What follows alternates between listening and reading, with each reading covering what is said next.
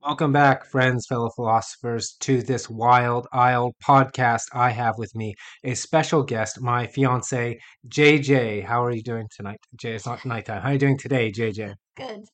All right. Um, for the listeners who don't know anything about you, um, why don't you tell them about yourself? What brings you to this Wild Isle podcast today? I'm gonna crack up. Um, to talk about the myth of Sisyphus. And why would you have any interest in some weird, dry, boring piece of French existentialist philosophy? Because I heard um, people talk about it on a podcast where they were talking about how it was basically anti-suicide, and I and I wanted to know why. So yeah, Uh, we won't dig dig deeper into that. What I was trying to do, what I was trying to prompt you to do, is to tell everyone about your background a little bit, so they could know a little bit more about you, um, your education, what you do, that kind of thing. Oh, okay. um, okay, so um, I graduated from, should I say this? Where? Okay, WVU um, with a multidisciplinary studies degree, which is combination of three minors that create one major. Um, the minors were philosophy, sociology, and psychology. I could not choose, honestly, which one I liked the best, so I just chose them all. Indecisiveness, I guess. Um, and now um, I work in a job that um, is labeled classroom liaison, where I teach um, pre K, kindergarten, and first grade. SEL, I'll just say it SEL, which is social emotional learning. Um, and it's part of an organization that's um, trauma informed elementary schools. So, yes. Excellent. So that's where you had your gathered your original interest in uh, philosophy, particularly existentialist philosophy, right? Because it kind of makes sense. You're dealing with uh, kids who probably are from troubled homes who are having a hard time dealing with themselves um, and trying their best to teach them methods of coping with their emotional stress so they can be functional in the classroom and not this terrible disturbance and little tyrants and terrible devils. Yes, and it's it's mainly um, geared towards the super young children before they have concrete behaviors um, that are unchangeable practically without extensive intervention later in life. But if you get them early, then yeah, it's easier for them. Yeah, so we're bringing some actual formal background and practice to bear um, here today on the podcast rather than mere, I don't know, armchair philosophy. Uh, before we get into said armchair philosophy, I would like to send all of you over, as is tradition here on the Wild Isle podcast, um, over to my website, wildislelit.com. Why am I sending you there? Well, friends, uh, I want you to check out first and foremost when this goes live, which I believe will be rather soon. My Kickstarter campaign. That's right. I've got a Kickstarter campaign. It's still going on for a couple more weeks by the time this releases.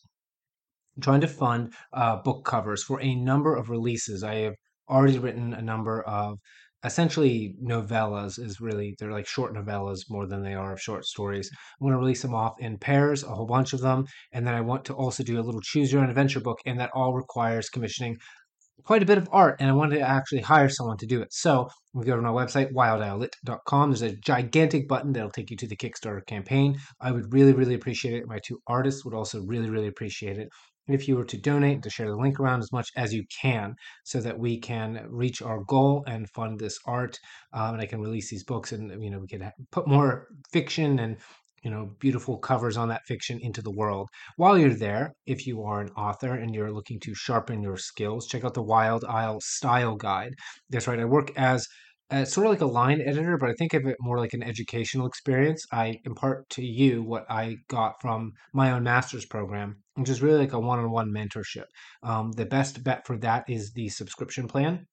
So it's a monthly payment. You can back that out of it anytime that you need to or would like to, and you get a um, certain amount of minutes consultation per month, as well as a particular word count that you can then submit to me. I'll do stylistic line edits in accord with the style that you want to develop, and then we'll talk it through at the end of each month or whenever you want to schedule it, so that you can build yourself as an author and your work and your manuscript toward the style that you really want to develop, so you can stand out and not have sterilized generic prose. Also, while you're there, you can check out the rest of these podcasts, a bunch of uh, audio stuff as well. I have my excerpts and stories section, my essays that I'm posting to weekly. I'm going to be adding audio to those as much as I can. Um, it's all awesome. It's all there. You can also find my novel, Wandsmoke Broken, uh, which is a weird fantasy fiction. Uh, I've been told, I always said it kind of reads a little bit like a Western, but I've been told Victorian is a little bit more accurate. And I've been going on too long, but I do want to point out if you'd like to support me in general, check out the support section on wildislelit.com. Um, if you want to throw a dollar or so my way a month, that would be much appreciated. I'm just going to be producing stuff, pushing it on the website for free for your enjoyment. And so I want to continue to be able to do that alongside my other works. And to do that, I need some form of income so I can continue to eat and pay for the website and do a bunch of other things. Now, with that out of the way, let us talk about the myth of Sisyphus. So, for those of you who don't know, myth, the myth of Sisyphus is a particular essay written by, um, Al, or is it Albert or Albus Camus? I always I think it's Albert Camus. Um, Yep, yeah, Albert. Albert with a T. I don't know why I thought Albus. I think it's because we just finished the Harry Potter movies, Albus Dum- Dumbledore. Uh, but Albert Camus, French philosopher, existentialist, um, and he, let's say, reframes the mythological story or stories of Sisyphus. Um, now, for those of you who don't know, the in short, the myth of Sisyphus, he um, essentially tricked the gods and tried to cheat death a few times, and for that crime was thrown into Hades and cursed to push a rock up a hill. Um, and right before he reaches the top of the hill, the rock magically rolls back down, and he must go back down to the bottom of the hill and roll it up for all time. Um, and that is his punishment for his sins. Now, Camus frames this differently than the story is clearly intended to be framed. Um, JJ, why don't you, as best you can, summarize how you felt Camus wanted us to think about Sisyphus and his curse? As if he was um, a moral, higher moral being for enduring and continuing in his suffering despite it being suffering. So are we talking like the uh, the like the, that reminds me that particular interpretation of the Stoics, right? Like this is um, this is the path for me with with life. This is the hand I was dealt, and therefore um, I'm going to accept it and live with it in accordance with nature. Is that um, It's a guise. That is what he tries to paint it as, but it is false in the way that, well, as you did the background research, he isn't just doing the pushing of the rock to be moral. It's he's doing a punishment he fully deserves. So, and he's actually not enjoying it. He hates it and he's forced to do it um because he's stuck in hell. Yeah, but but Camus definitely um we'll go through here shortly, but definitely Camus, you mentioned a guise, like a disguise, like Yeah. Camus is trying to hide something. Um He wants us to sympathize with him yeah, really badly. why? Because that I definitely got that impression as well um, from the myth of Sisyphus that really Camus himself sympathizes with Sisyphus as if he has something in common with him. And my curiosity is what what is fundamentally motivating Camus to frame himself as being like Sisyphus or in a state like Sisyphus, and why he wants to hide the fact that Sisyphus is actually miserable. Um, and we, we know that he thinks that by a particular line that we will get to. He like he you know lets the mask slip off halfway through the essay and then puts it back on immediately. I think in a way, um, it's him wanting to not feel bad for people in that position by pretending and convincing himself that they're happy and instead of pitying people who are in bad situations that can't or won't get themselves out of it he says well imagine them happy so i don't have to feel bad for people who are in a worse position than me Did you you writing see? philosophy and traveling the world. Yeah. Well, do you think that he was thinking about? So you think he was thinking about others then? Yeah. Um, because I get a different impression that really he. I thought that he was thinking about himself. Um, we'll we'll like kind of skim through and and read different sections for you, oh listeners, and we can see. Um, He he perhaps is talking about both, to be to be honest. Um, but for for those of you who don't know, we'll we'll look at the impressions that Camus has of Sisyphus and for what particular reasons, because I think right away in the essay he shows particular sympathies for things that I don't know that are actually sympathetic at all, and that that's that's why I wonder if he isn't thinking about himself and his own guilty conscience. He might be thinking about the guilty consciences of others, hmm but we'll see. So, um, very quickly, we see that um, he he says this. According to another tradition, however, he Sisyphus was disposed to practice the profession of a highwayman. I see no contradiction in this, right? So he's either the form one Homer saying he's clever, the wisest, and then he's a uh, highwayman in other interpretations. So he doesn't see um, a contradiction in Sisyphus being both the wisest man and also a highwayman, right? Like a person who attacks innocent victims along the way so they can rob them of their goods. I think that right away probably says a little bit about Camus' character, perhaps that he doesn't see the difference between the two. Like you can be just like a murderous thug and also the wisest man. Um, we if we read onward, um, he says that opinions differ. Um, he talks about essentially the, the primary crime that Sisyphus committed. Uh, I'll, I'll summarize that, which is, you know, Zeus kidnapped uh, different the different river god's daughter. Um, that river god came to Sisyphus and said, "Hey, where's my daughter?" He uh, betrayed Zeus's secret to the river god, and for this was punished by Zeus, along with a, a bunch of other crimes that he had happened to commit. Um, hence the highwayman. And he was he was punished. Uh, let's see, uh, and multiple times. Sisyphus was also the guy who got chained to the rocks. If you've ever heard of that phrase, chained to the rocks, that's him. Um, where he tricked Hades and death, and ended up basically Hades called on Ares, the god of war, to come down to save him. Um, which says a lot, right? So let's just talk about those mythologically before I, I delve on too far because I think the crimes of Sisyphus are, are important to understanding the myth itself. So, what do you think, JJ, in terms of um, an interpretation of we've got which is Zeus in the I can't remember the name, but the river god. Uh, it's like Oedipus or something. Uh, it's not Oedipus like Oedipus Rex, but it sounds similar.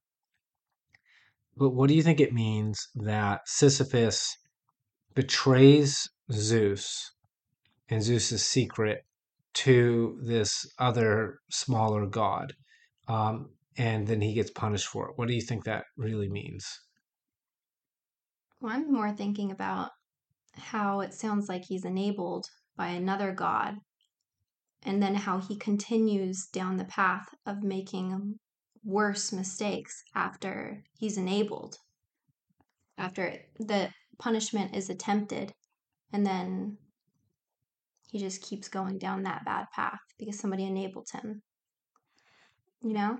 Um, yeah, there's the opportunity given by the river god to betray Zeus. Um, do you think that there's any importance in the spherical arrangement of the gods here? Because like Zeus is like the pantheon leader, right? The highest god in the Greek pantheon. And this river god I've never heard of before, and the fact that he's god of a river suggests that he's not all that important. hmm Um, you know, you know, I would see that there's some mythological significance in betraying that which is higher for that which is lower for your immediate benefit. Because what he he asks he basically says to the river god oh, i'll tell you but i'll tell you if you guarantee water to my city. Um and so he has a kind of selfish aim as the king of The, the city he's king of but uh but he's king of the city that he he pulls water toward for the from the river god yeah so do you also see any any significance in that, uh, or am I trying to stretch things here when I'm saying there is Well, that makes me think of people who don't take criticism or instruction from authority very well. And it's because they are envious of those who are higher than them. And by even just by even following an order, it makes them aware of their lower position and status. So they're disobeying so they don't have to be made aware of the power distribution. So yeah, disobedience so that he can be unaware of it. Um, and denial of it. I almost feel like he's trying to get back at the at the at the gods, right? Like, um, and Camus might even say this about Sisyphus. Like he he suggests that Sisyphus is in fact above the gods. Yeah, that's what he's trying to assert. Yeah. yeah. So it's like almost like dominance. It's like I know you're the highest Zeus, but guess what? Or and even this river god, I'm going to make the river god work for me, and I'm going to stab you, Zeus, in the back, um, in a way that I can be better than the gods even yeah. by doing so. Um, which is a kind of crime of hubris, right? To say that I'm above the gods. Um, is there any? It's like a child disobeying their parent, you know, just in defiance of their lower position and lack of authority and lack of power. You know? Yeah. And, you know, he gets cast into Hades for that. Um, and let me see if I can skim through and find uh, Corinth. That's the city he is king of. Um, okay, so we've got the talking about the God of War. There's a particular section. Let's see if I can find it here. Um, where it ends. With scorn. Yeah. Okay. I'll, I'll read this. This will be a bit of a bit of reading, but I think this. Um, there's actually a lot of things I, I want to almost look at here. Um, where is it where he calls him the the proletarian? Because I kind of want to read that.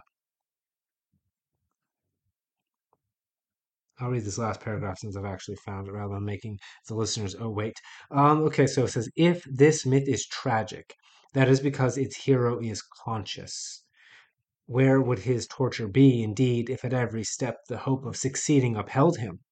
The workman of today works every day in his life at the same tasks, and this fate is no less absurd. But it is tragic only at the rare moments when it is, or sorry, when it becomes conscious. And I found it. Sisyphus, proletarian of the gods, powerless and rebellious, knows the whole extent of his wretched condition. It is what he thinks of during his descent. The lucidity that was to constitute his torture at the same time crowns his victory. There is no fate that cannot be surmounted by scorn. I think that paragraph really highlights the truth of Camus' Camus' attitude. Um, I'll, I'll just ramble on it for a little bit. So he highlights the fact that Sisyphus is conscious. I don't know about you, JJ, but to me, that really, really, really smacks of um, essentially Marxism, and it, it makes me think of class consciousness. Um, if you are familiar with the particular terms, there was an idea that if the proletariat identified themselves as a class and thereby had their consciousness elevated to themselves as a class, that they could then rise up and essentially overthrow the powers that be. Um, and calling Sisyphus like the like you know one of the what does he call him the pro something of the proletarian uh, proletarian of the gods that makes the gods like the bourgeoisie right? He is the proletarian the labor of those beings that um, they own the means of production because they're the people who create the world right? Create the conditions of the world. And there's an idea of scorn or resentment right at the relative unequal conditions and power like even says the uh what do you say the power something powerlessness yeah powerlessness and rebelliousness right that smacks to me of you know workers of the world unite we have a world to win and nothing to lose but our chains Doesn't that sound like it? That's what Sisyphus like. Yeah, we're scornful of like the fact that we're put in this position, and through our scorn, our hatred of you, the gods, like we take our secret revenge. Is that denial of um the natural rising of super super intelligent people and then creating a hierarchy? Like you can I don't, I don't know how to say this without sounding weird, but um people can continually try to I I don't know how to put it. People can c- try to continually exterminate certain races.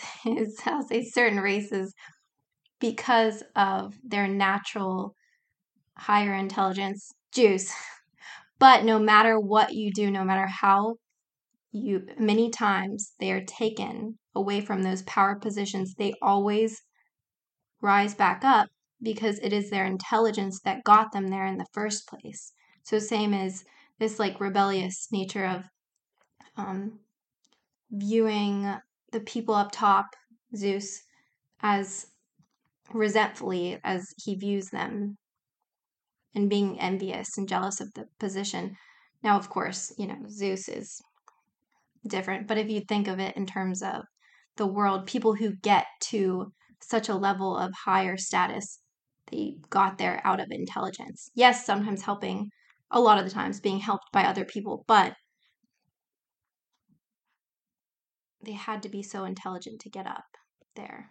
Yeah, this, I mean, to me, this smacks of the Nietzschean Untermensch, right? Um, and what uh, the Nietzschean Untermensch is, is like the, it's like the last man. Like the last man is what man will become before the great wars and destruction because he becomes so weak um, and he becomes weak and he's resentful and he looks at those who do better than him and he looks at the world that he's a part of and the things that he can't do anything about and because he does not have power he hates right and his whole morality is centered around um, this bitterness this scorn this will to vengeance and that to me is is what that's really what i get from camus now like if we read like a paragraph later he suddenly talks about Sisyphus being happy, but it's an entire contradiction of the fact of his elevated consciousness and his scorn, right? And his uh, awareness of the unfairness and the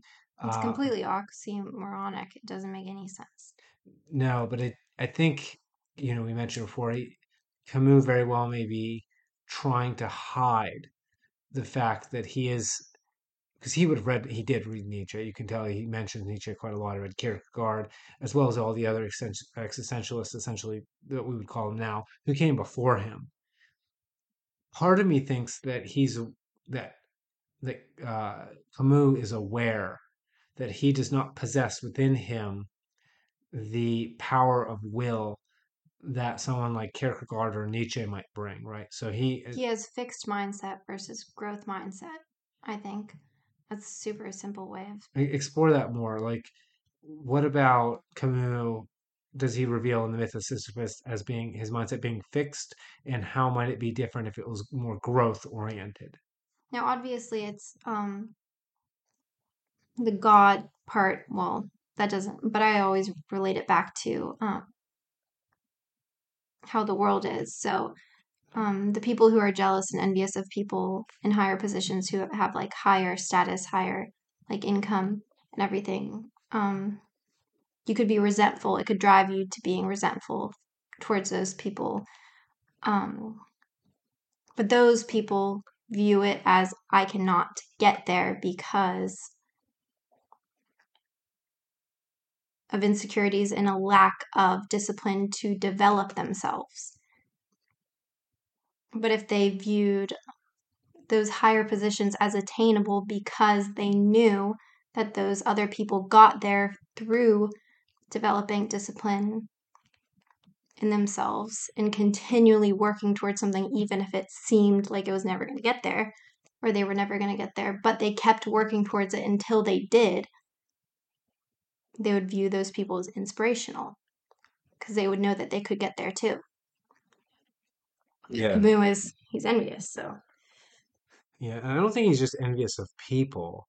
I think he's because he, he he in Sisyphus he fixates so much. I mean, the, the myth is about the gods, but when he's talking about the gods, I think he's talking about um, the order of the universe, like the laws of physics, how reality works, the intractable laws that emerge, like society even. Um, and he has this fixation with both feeling that he is in control and therefore like making himself his own god. Like if I if I if I read later on, um, he talks about Sisyphus having a fate of his own making, and that is kind of true, but it's I'll, I'll, I'll read this bit. So all Sisyphus is silent joy.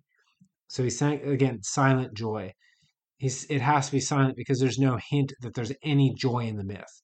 The myth is actually quite explicit that Sisyphus is not in a, in a state of joy. He's actually in a state of misery after being punished for committing multiple crimes and his mortality. is contained therein. His his fate belongs to him. His rock is his thing. Likewise, the absurd man, when he contemplates his torment, silences all the idols. In the universe, suddenly restored to its silence, the myriad wondering little voices of the earth rise up, unconscious, secret calls, invitations from all the faces. They are the necessary reverse and price of victory.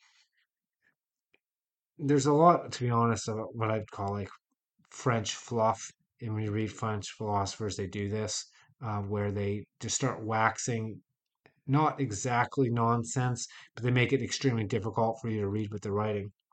But if I go bit by bit, his fate belongs to him. In a sense, yeah, he did sow his own fate.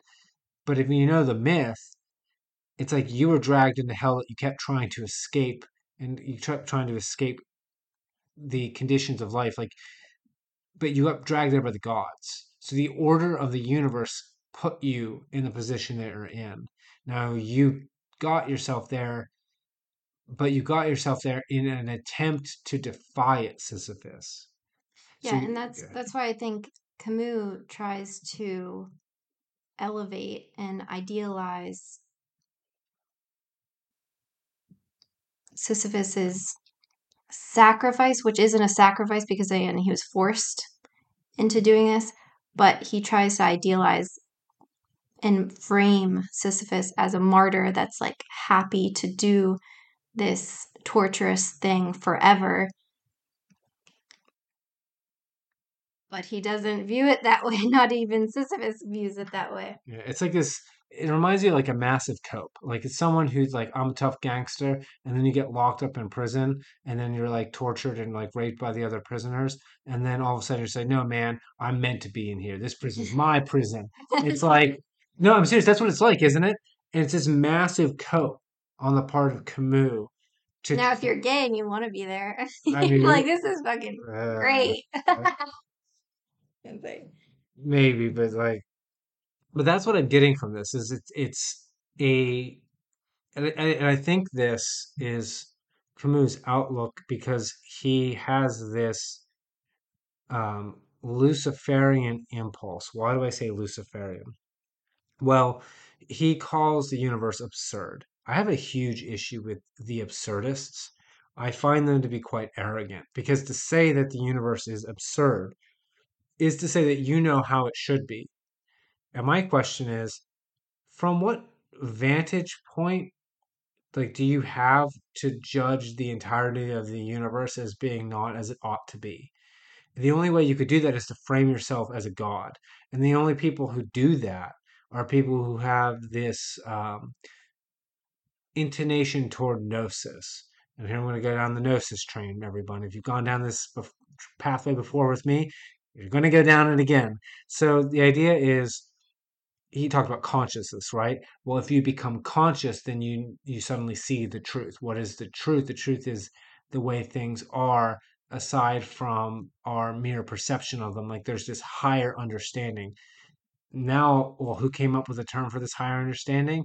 Hello, Hegel. Um, Hegel did. He called it Vernunft as opposed to Verstand. So Verstand was mere understanding, but Vernunft was like this revealed knowledge through reflection on the thing.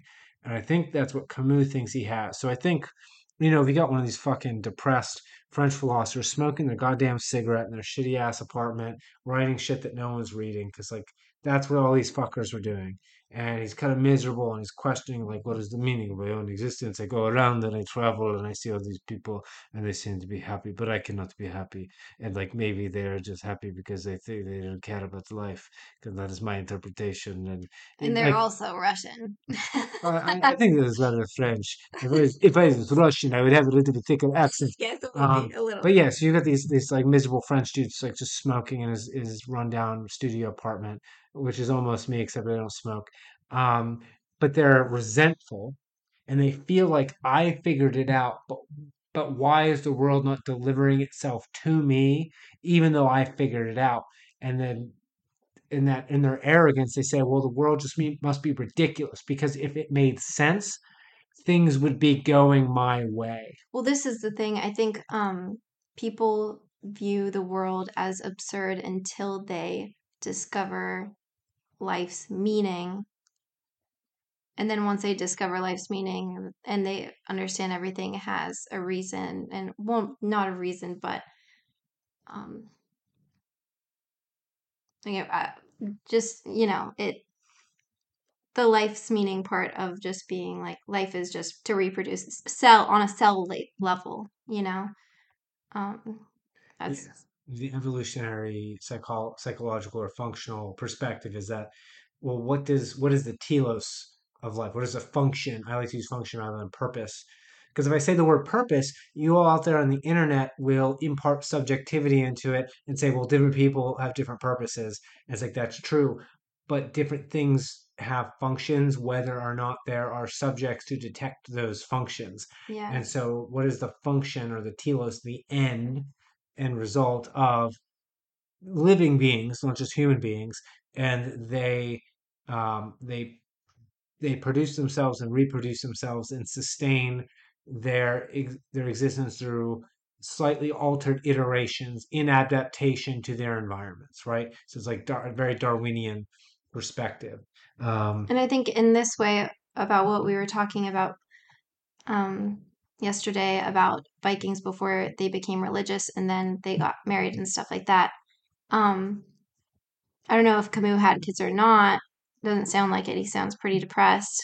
Um, if he is just continuously, like some French do, at least, um, indulging and traveling and having a job that he deludes himself into thinking is fulfilling without supporting other people, without passing down his knowledge to the next generation, he is going to view life, writing his work, everything that everybody does as absurd because to him it all has no purpose because he has he's not fulfilling his purpose.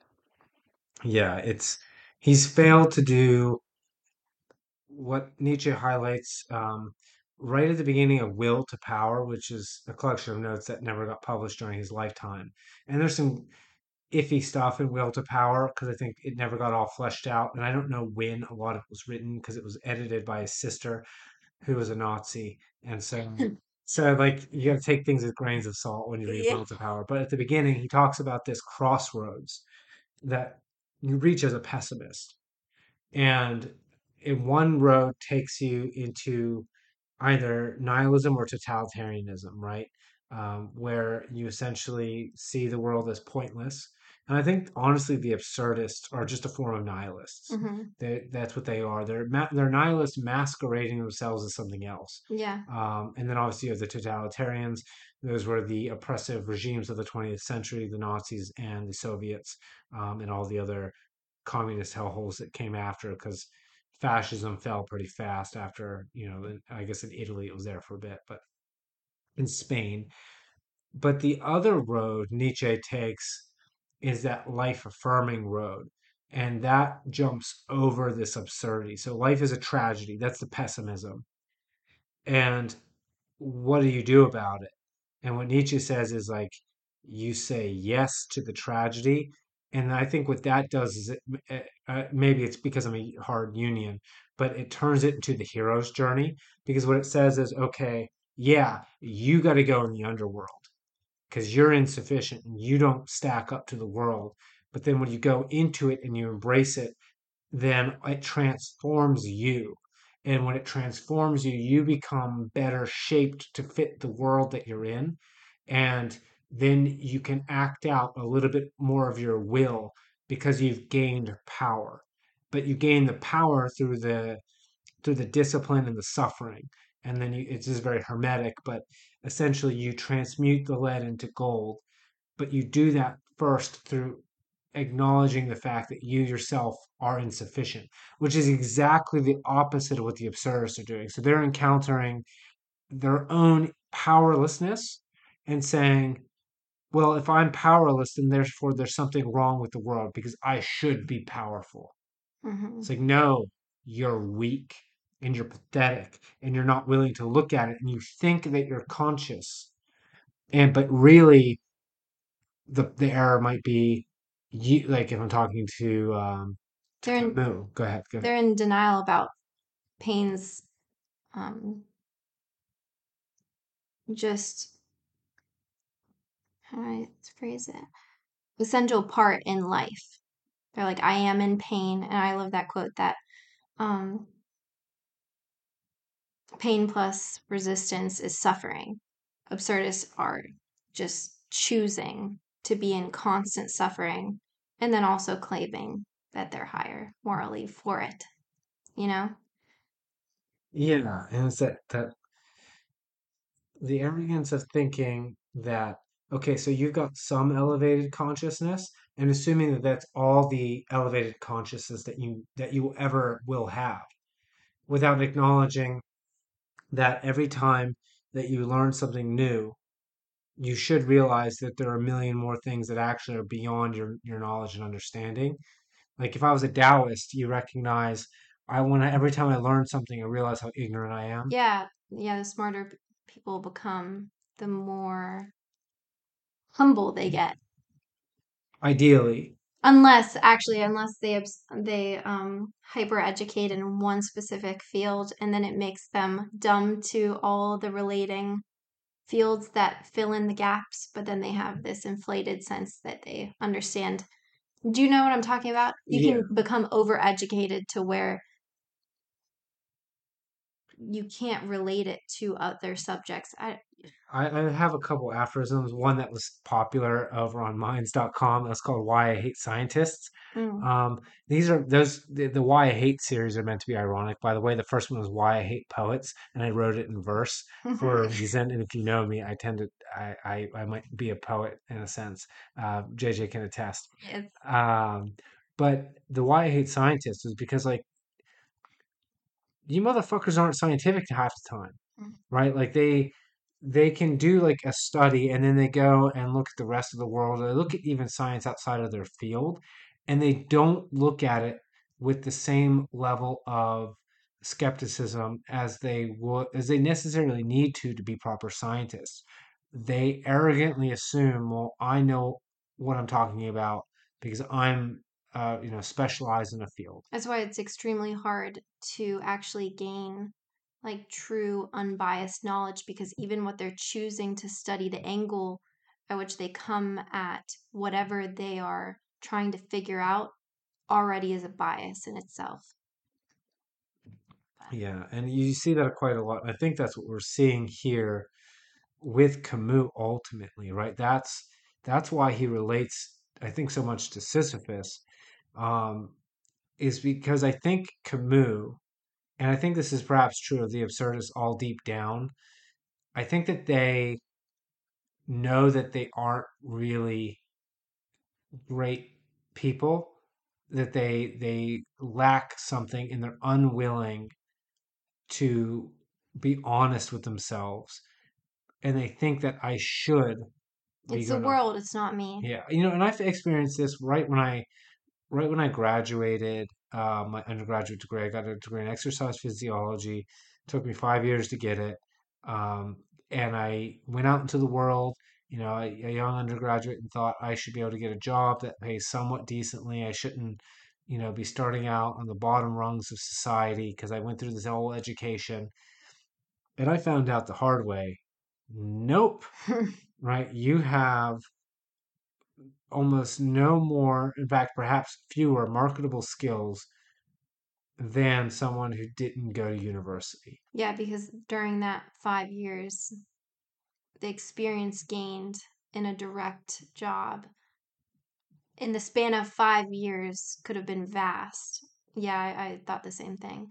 Um, Yeah, and so when you when you realize that, you have to you have a confrontation with yourself. And what I did is, um, not that I didn't lament about it, I did, but I came to say to myself, I am useless. I didn't go around and say the society is broken.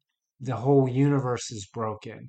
It shouldn't be this way. It's it, it made me realize, oh, I actually have to work way, way, way harder to be worth something. yeah, you have to start from the bottom and still, even with a degree.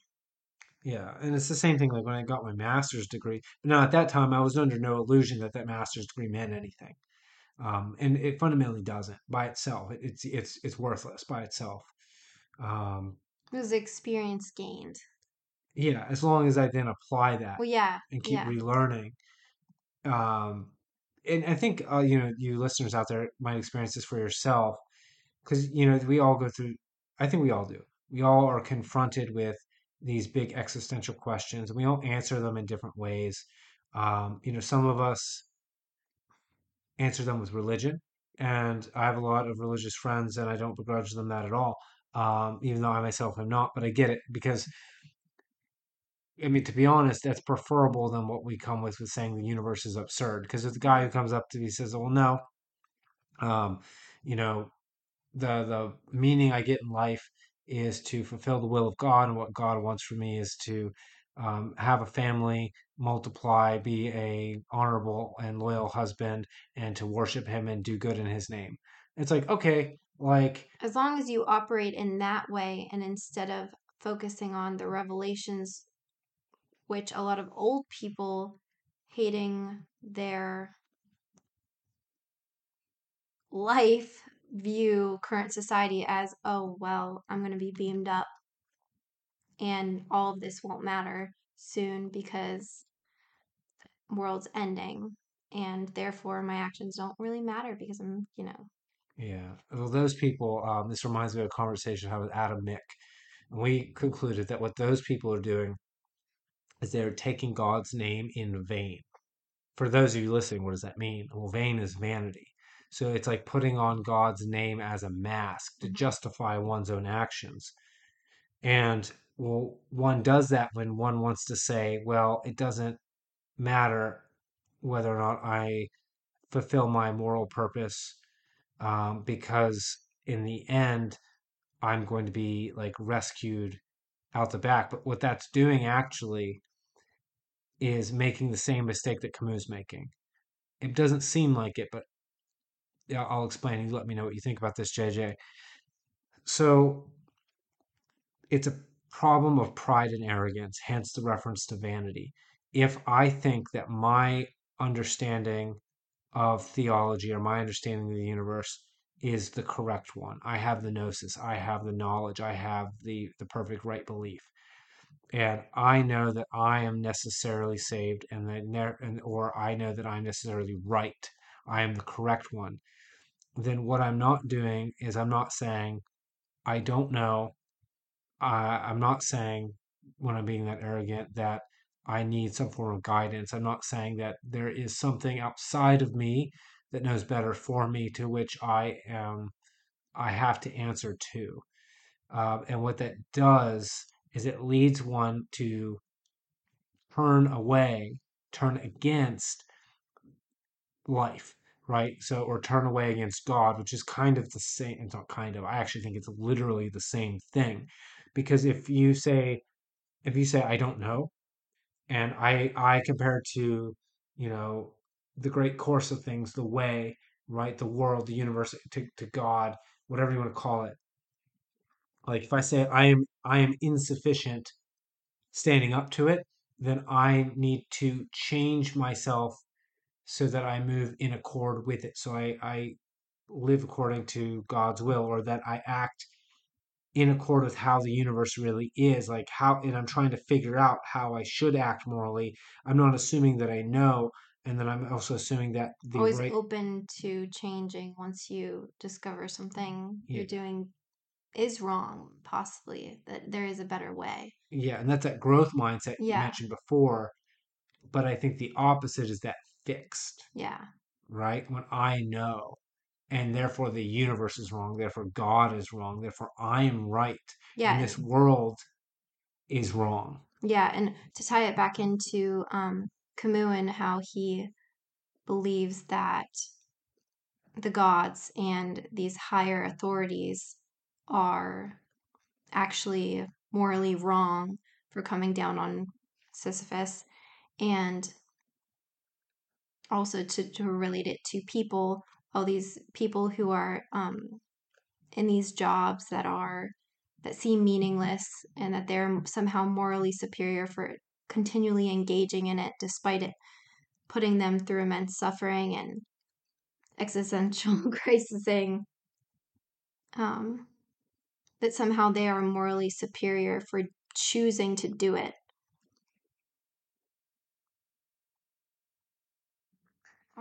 well mm, nietzsche would say that what they're trying to do is make their low position glamorous yeah right? Which th- there's a couple interpretations, right? Like, um, you know, I, I mentioned this when we, we took a walk, I think yesterday. Um, we are talking about life paths and like this idea of the way.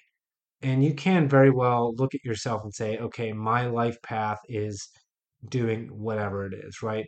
I'm reading the novel Musashi and he talks a lot about like the way of the sword. So being a swordsman is my whole existence and perfecting this skill is what I find meaningful in life. And I'm pursuing this and giving my all to this. And that's okay. Um, and if you're doing it, that's great. But Camus qualifies that these people who are working that Sisyphus is the like archetype proletarian. What he says is that necessarily their condition is wretched. And I think he has already put his attitude toward turning away. There there is no living a life worthwhile when you have that attitude, right? Because you're looking at the work that you're doing and saying it's meaningless. It's it's not what I wanted. Instead of saying what the opposite attitude is what is it that I can do? Like what's within my realm of possibility that I would admire myself if I did, that I would come to find meaning if I did. Um, it's in fact someone who's chosen to do something they find no meaning in and is just toiling there. yeah like i i would view a worker in today's society or any any time if they have or when they have these jobs that directly the meaning is maybe you know to a lot of people like oh it's meaningless. I i can't think of anything because really all jobs have a purpose. They all serve some function. But maybe in direct relation to them if the purpose is to support their family they can find meaning in that. And this is why the sisyphus thing doesn't make any sense viewing him morally in any way because it is a punishment he's not doing it to save himself or anybody he loves or anybody, just in general. He's just serving out a punishment unwillingly Yeah. because he doesn't want to be there and he just dragged out and then he has to go back. So he would be a moral, virtuous person if he was actually doing some type of job for someone else or for some higher purpose, but he's not. Yeah, and he can't do it for a higher purpose because he hates the damn gods. Yeah. Right? yeah. Like I think that's a really key He's doing it resentfully the whole time. Yeah, and that's part of the story. Um, because like when we talk about the gods, we're talking about like the those things that are the order of the universe, the way that nature is set up, um, our nature as human beings, particularly the Greek gods, because a lot of the time they represent particular emotions that we have. So like he's not even doing this in service of his own passions and biology. It's not even not even that, as base as that might be. He is he's he's cast there finally by Hermes. I think it's relevant um, because what that means, for those of you don't know, Hermes or Mercury, if we're using the Roman name for him, um, is the messenger of the gods, and Hermes is also the name of the person who I think is Poimandres is like the god in the beginning of the Corpus Hermeticum, who speaks the truth to to Hermes, and that's why it's herm like uh, hermetic. I, I guess uh, I don't want to call it philosophy. It's more like weird theology, occultism, right? But um, al- alchemy is fundamentally hermetic. It comes from the name Hermes, from the guy who's named after the god Hermes. Um, and why is Hermes relevant? He is because he's the messenger. He is the go between between that which is higher and that which is lower, mankind and, and the gods. And he represents in Jungian psychology the the, essentially the higher potential self. Hermes is interrelated with that in the same way that Mercury was believed to be able to be transmuted to create the elixir of eternal life via the Philosopher's Stone, which the creation of the Philosopher's Stone was really about transforming your own soul so that you look at life to make meaning out of suffering, right? Turn lead into gold, um, turn mercury, which is a terrible poison, which will drive you mad, which is sort of like suffering, right? That's what existential suffering is. It's mercury. But can that mm. that can also, instead of driving you mad, be transformed into a substance which grants eternal life, which means that you're living life in the moment, which means you're not dreading, right? You are engaged in the path, you are on the way. Of taking it to a kind of Taoist perspective, it's probably the reason why the Taoists, some of the Taoists also tried to do alch- alchemy and create the elixir of eternal life, is that they were playing with the same metaphors.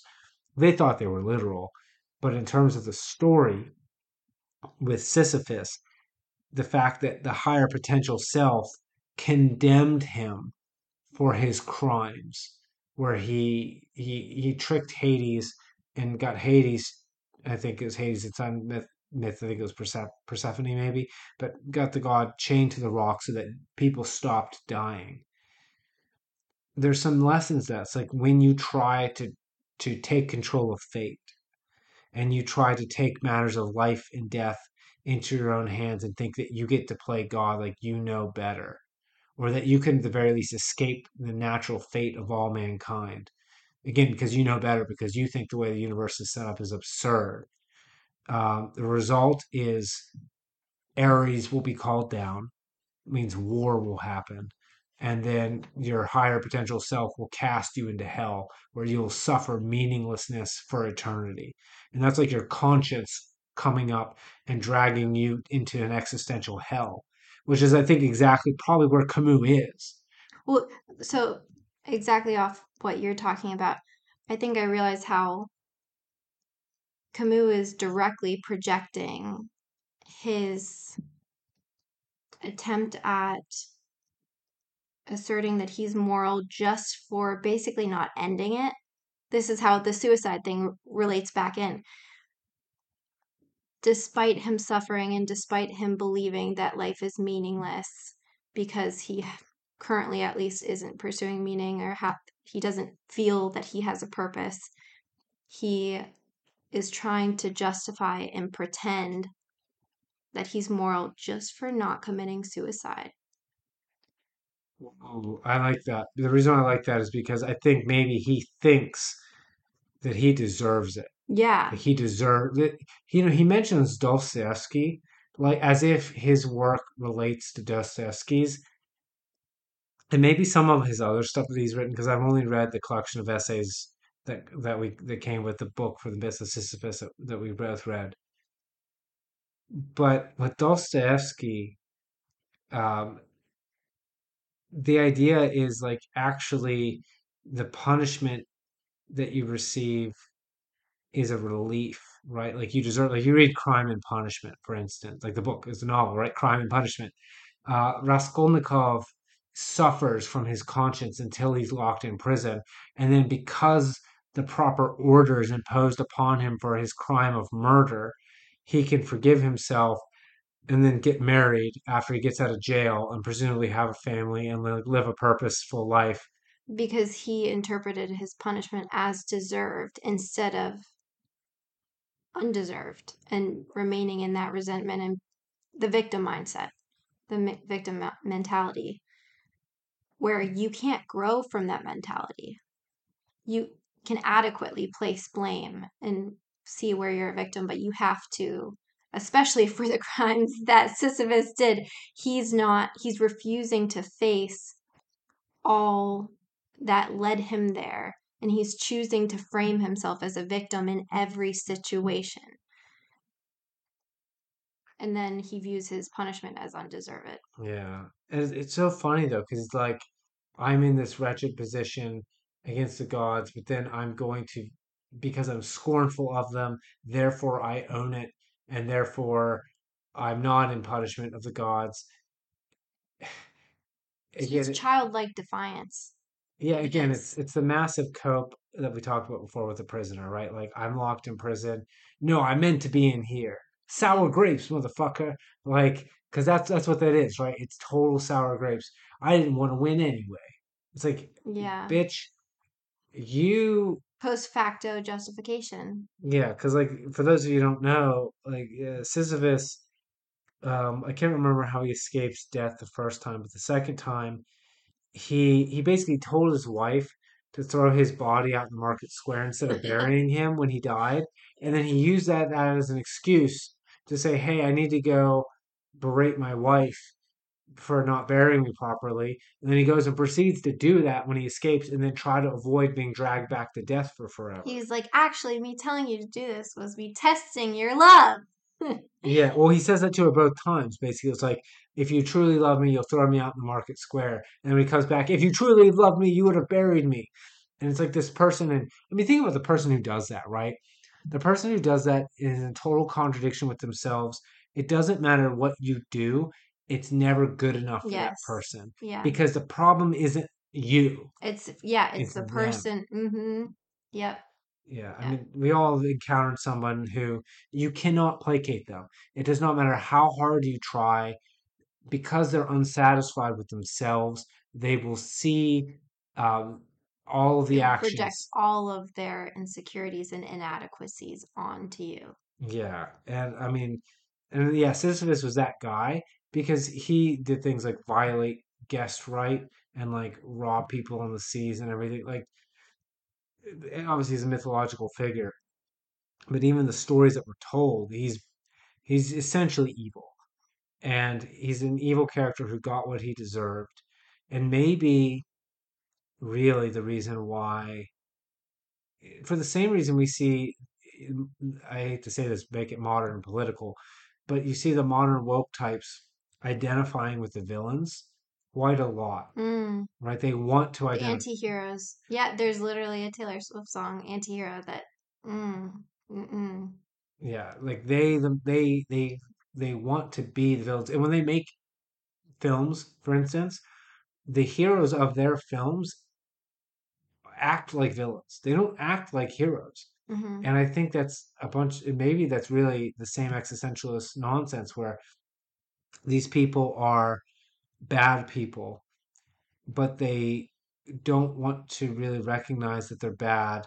And so they blame the world, call the world silly, and then have it be responsible, but then also pretend they're taking it back like sour grapes. Mm-hmm. And they're they're actually miserable miserable while they're pretending like no we're it's, it's like when someone says the phrase truth to power i just want to hit that person or speaking truth to power right because the people who say that phrase, they are, to be honest, they're usually in a position of authority and power. Um, they're usually not saying something that's true. And they're usually not speaking to the power because the power structures don't listen, like the other power structures are referring to, don't give a damn about what they're saying anyway. The whole thing is a way of puffing oneself up and pretending that one is uh, significant, right? It's this. It's a. It's a narcissistic lie. No offense, but that makes me think of that's. It's not offensive to you, but um, every every student at these um, whenever Ben Shapiro goes and speaks, and then every freaking person that talks to him and poses some question or is trying to debate him in some way, and then it just never works. Yeah, they, It they, just they- never works out. They're trying to high horse and then immediately get shut down. yeah, you see that with a lot of public speakers where some young person will think, I've got the question that'll stump him. Yes. And I've seen this with, uh, not Ben Shapiro, I've seen it with uh, Jordan before he went off the deep end. I've even seen it with people like Milo Yiannopoulos. Yes, especially him. Yeah. You would have probably seen this back in the um New Atheist days, Mhm. uh, before the New Atheists basically went off the deep end, uh, which saddens me, but they did do that. I'm sorry, guys. You, you guys made mistakes. But you'd see that, let's say, if I listened to Richard Dawkins talk and someone would think to ask him a question, um, like the classic one was, well, like, what if you're wrong? He's like, yeah, I might be wrong. What if you're wrong? There are a bajillion different gods, bajillion different interpretations of each of these gods. Like that question applies to everyone. Have Yeah. you not thought that it could apply to you? Yeah. And then they would stand there, uh, um, and who who else have asked, um, like, or the, uh, not to be to be mean to some of my creationist friends, but like the there were some creationists who'd come up and they would start to try to cite like the laws of thermodynamics, uh, but they would say one of them, I think it's the second law that they didn't understand correctly about. Um, they basically didn't understand the difference between systems and surroundings and how the laws apply to systems that assume that there is a, it's a closed system without surrounding input coming into the system. And essentially, you just ask them, well, what are the other laws of thermodynamics? Silence, right? Because it's someone who thought, I'm going to get you with a gotcha question, right? Um, it's it's a front for someone who's puffing up and we should talk about this before we end the conversation. This tendency to utilize um, a form of sophistry in the uh, by means of pathos. By pathos, I mean emotion. So I'm going to read a bit from the Myth of Sisyphus. It's only uh, like a not even a paragraph. See if I can. Uh, I should be able to find it rather quickly. Where he's describing Sisyphus push the boulder up. Um, let's see here. One gods, passionate life, crushing this price he must pay. Its returns, it interests me. Oh yeah, here found it. Okay. It is during that return, that pause, that Sisyphus interests me. Um, oh wait, no, this is not it. I'm sorry. I have to go back. Yeah, here it is. Sorry here. Oh. Yeah, here it is. Here it is. Long sentence.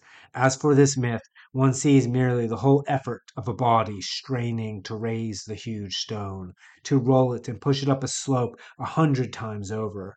One sees the face screwed up, the cheek tight against the stone, the shoulder bracing the clay covered mass, the foot wedging it, the fresh start with arms outstretched, the wholly human security of two earth clodded hands. Like he he as an author, I just think I know what you're doing, motherfucker. This is I do this every day. He is he's digging into this deep, effortful description so he can make you imagine this image. And it makes you look at Sisyphus as being someone to admire and to sympathize with and to see this toil. And he's digging his you know foot underneath the rock. He's stretching his arms out. You can imagine the muscled arms and dirt clotted hands. He's rolling this massive boulder. You imagine a man like a Greek statue like that's and it's like cool right? Like oh yeah yeah yeah Sisyphus yeah. If you don't know the backstory, which is how we read it and or listened to it before we read the backstory, it was inspiring. Again, thinking from the perspective of him doing it, doing something difficult despite it being difficult, and then feeling joy, but knowing that he deserved and it was punishment. It takes away all that sympathy. yeah and you know that he doesn't want to be there Yeah, because he ran away twice yeah, yeah. Uh, so he's he's like a coward that's just forced into a position instead of a some hero that did it electively for a greater good. And the the fact that he's being presented that way tells me that Camus is being a snake. hmm He's being a snake. If you ever read, uh, listeners, uh, I don't know how you can, Michel Foucault. Um, so the beginning of um, I think it is discipline and punish. Is this? I don't know if it's a chain of essays. I haven't gotten all the way through it. I've tried reading it. I got a few, like a hundred or so pages in. I've tried listening to it, and I got so far in, and I just got nauseated because it's the most boring. They all do this, but at the very beginning, Foucault does the same damn thing where he, in extensive detail, gruesome detail even, he describes his execution and he's very obviously really trying to play on your emotions. He's trying to get you to feel a particular way so that his long-winded and overcomplicated uh, you know sentences now this is in english but in french it would probably be this wistful language it's kind of vague like painting in broad and you can tell it's like you're trying to freaking manipulate my emotions this has nothing to do with logic Yeah. right Yeah. and i don't know if the french are incapable of proper logic because of french um, I actually suspect there's something in that that they that the French language itself is built around a way of thinking about the world that makes one prone to these errors. But I think Camus kind of knows that he's lying. That Camus is trying to get you to feel a way that you otherwise wouldn't feel if he didn't put the effort in. Um, and that to me, it was a huge red flag, along with the idea about scorn being the ultimate victory, misreadings of Dostoevsky, um, the you know like dropping proletarian. And I hope that maybe that was a translator who decided to translate it that way, but almost all the French existentialists were also socialists, and they're essentially they're all you know Marxist who thought we could we could get it right this time. Um, it was all really disappointing. Or they were all nihilistic when they, they came up with postmodernism. That's where it came from. You I know, always yeah. like to, in terms of though, in the intent. I really think that people like Camus, they truly are unaware, and they are truly unconscious of. I don't think he is trying to lie. I think he truly believes the feelings that he's trying to make the reader feel. And he's trying to assert that that is the correct response to this situation. Well, you have a much more kind heart than I do. I have a much more vicious interpretation. Uh, and this is why JJ is my fiance, because otherwise I'd drive myself into a maddening fit, feeling like everyone is evil. Um, It's that whole yeah. thing though of like even villains they believe, you know, that they are good. most of the uh, a lot of them i do think there are villains There are some just revenge and it is just like defiant. Well, I could see how you could see him that way.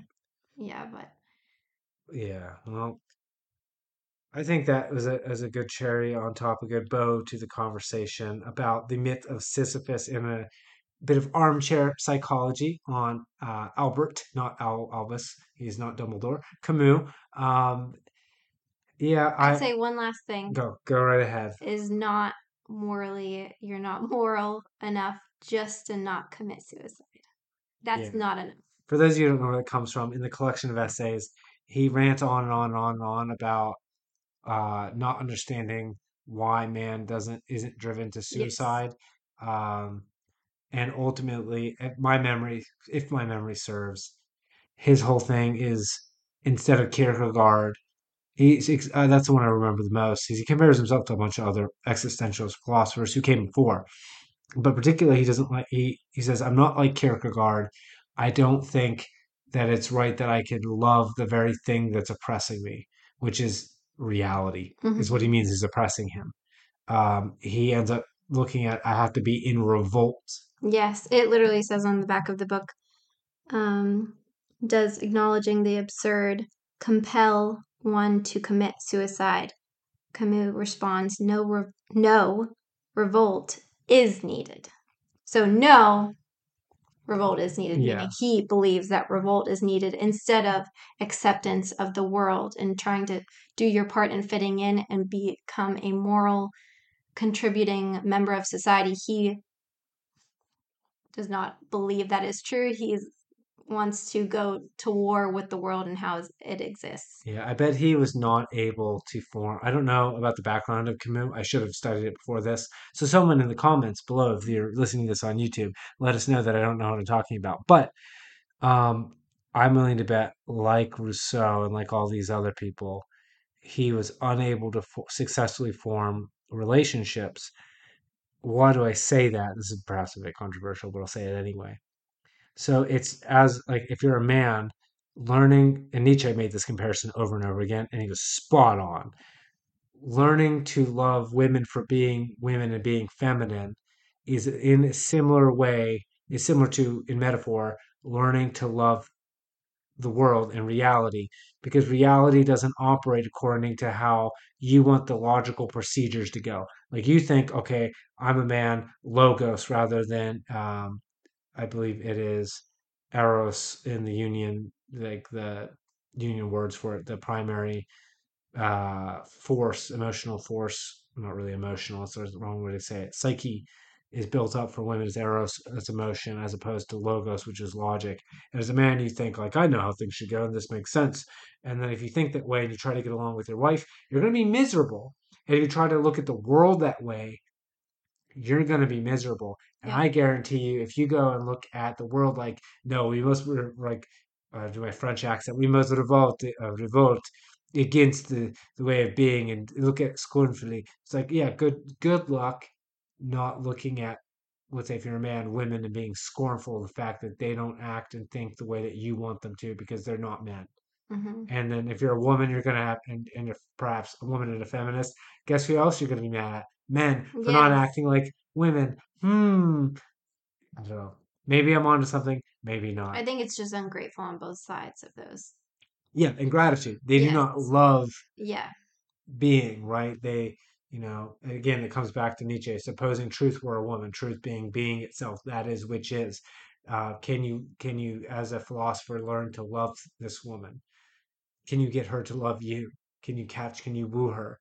Like, it's difficult, but you, I think Kierkegaard had it right. You love that, right? And he thought of it as God. And honestly, I think Kierkegaard was right. And I think Nietzsche was right. And I think Camus was wrong. yeah. Uh, all right. Thank you guys for tuning in. Anything else you want to say, JJ? Nope, I'm good. All right, listeners, if you made it to the end of this podcast, thank you very much. There will be more to come. We are going to be talking about all kinds of things, maybe more phil- books and essays in philosophy. I don't know, maybe just random things in life. Probably those too. Uh, but before you go, I'll send you back to wildislelit.com where you can support my Kickstarter campaign. I won't give you the whole spiel again. I'd really appreciate though if you're able to support, spread the word, check out my short stories uh, and excerpts and essays on my website, wildislelit.com, again, and also my editing service, which also serves as a kind of mentorship. And it, that's why I call it the Style Guide. And read my other fiction and everything else, podcast aphorisms. Thank you guys for tuning in, and we'll see you next time.